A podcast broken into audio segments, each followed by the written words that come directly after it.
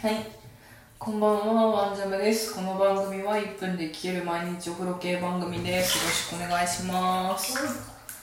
あのー、推しの声が最高って話なんですけど、私、ポッドキャストをね、結構聞いてまして、で、あのー、推しの人が結構いるんです。何人か、あ、この人の声好きだなっていう人がいるんです。で、そんな人の声をこう聞きながら、まあ、私はね、結構仕事することが多くてですね、仕事中に推しの声を聞くということが多いんですけれども、元気出るわ、マジで。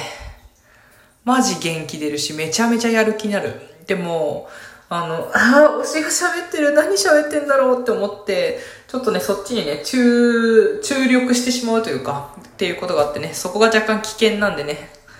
ちょっとこれからもね、気をつけながら、推しのね、声を摂取していきたいと思います。